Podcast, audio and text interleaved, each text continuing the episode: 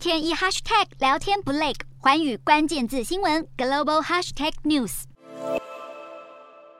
土耳其总统埃尔段和芬兰、瑞典两国领袖握手，土耳其终于点头同意让对方加入北约。三国在二十八号达成协议，签署备忘录。备忘录内容依循土耳其要求，要芬兰、瑞典支持打击境内的库德工人党和其他库德族好战团体，并解除对土耳其的武器禁运。埃尔段此前不断发出威胁，要以上述要求交换芬兰、瑞典进入北约的门票。经过北约特别召开的协商会议后，埃尔段得到了他想要的结果。然而，成为剑靶的库德族人非常担忧他们的权益会就此沦为政治筹码。尽管芬兰总统尼尼斯托表示，就算和土耳其签署协议，国家也不需要做出改变，但只靠言语显然还安抚不了境内库德民族的反弹心态。